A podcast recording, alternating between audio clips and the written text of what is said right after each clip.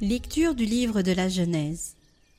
Lorsqu'Abraham eut atteint quatre-vingt-dix-neuf ans, le Seigneur lui apparut et lui dit Je suis le Dieu puissant, marche en ma présence et sois parfait. Dieu dit à Abraham Toi, tu observeras mon alliance, toi et ta descendance après toi, de génération en génération. Et voici l'alliance qui sera observée entre moi et vous, c'est-à-dire toi et ta descendance après toi.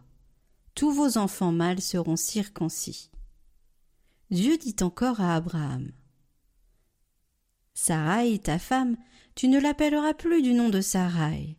Désormais, son nom est Sarah, c'est-à-dire princesse. Je la bénirai. D'elle aussi je te donnerai un fils. Oui, je la bénirai. Elle sera à l'origine de nations. D'elle proviendront les rois de plusieurs peuples. Abraham tomba face contre terre. Il se mit à rire car il se disait Un homme de cent ans va-t-il avoir un fils? Et Sarah va-t-elle enfanter à quatre-vingt-dix ans? Et il dit à Dieu Accorde-moi seulement qu'Ismaël vive sous ton regard. Mais Dieu reprit Oui, vraiment, ta femme Sarah va t'enfanter un fils, tu lui donneras le nom d'Isaac. J'établirai mon alliance avec lui comme une alliance éternelle avec sa descendance après lui. Au sujet d'Ismaël, je t'ai bien entendu. Je le bénis.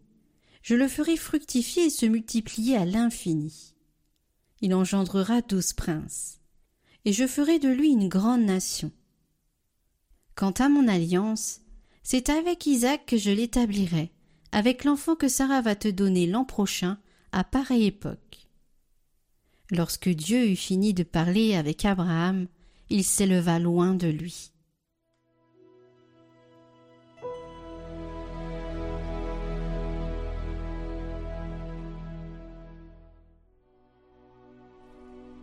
Voilà comment sera béni l'homme qui craint le Seigneur. Heureux qui craint le Seigneur et marche selon ses voies. Tu te nourriras du travail de tes mains Heureux es-tu, à toi le bonheur.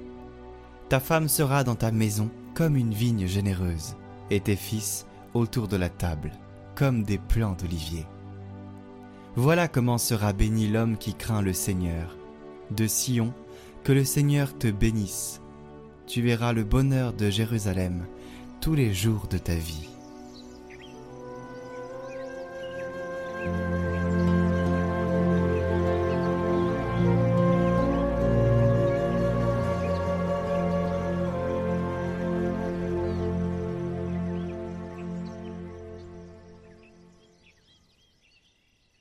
Évangile de Jésus-Christ selon saint Matthieu. Lorsque Jésus descendit de la montagne, des foules nombreuses le suivirent. Et voici qu'un lépreux s'approcha, se prosterna devant lui et dit Seigneur, si tu le veux, tu peux me purifier. Jésus étendit la main, le toucha et lui dit Je le veux, sois purifié. Et aussitôt il fut purifié de sa lèpre. Jésus lui dit Attention, ne dis rien à personne, mais va te montrer au prêtre, et donne l'offrande que Moïse a prescrite. Ce sera pour les gens un témoignage.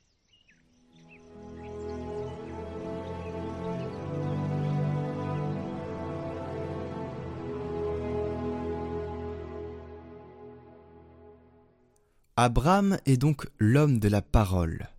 Quand Dieu parle, l'homme devient le récepteur de cette parole et sa vie, le lieu où celle-ci décide de s'incarner. Il s'agit d'une grande nouveauté dans le chemin religieux de l'homme.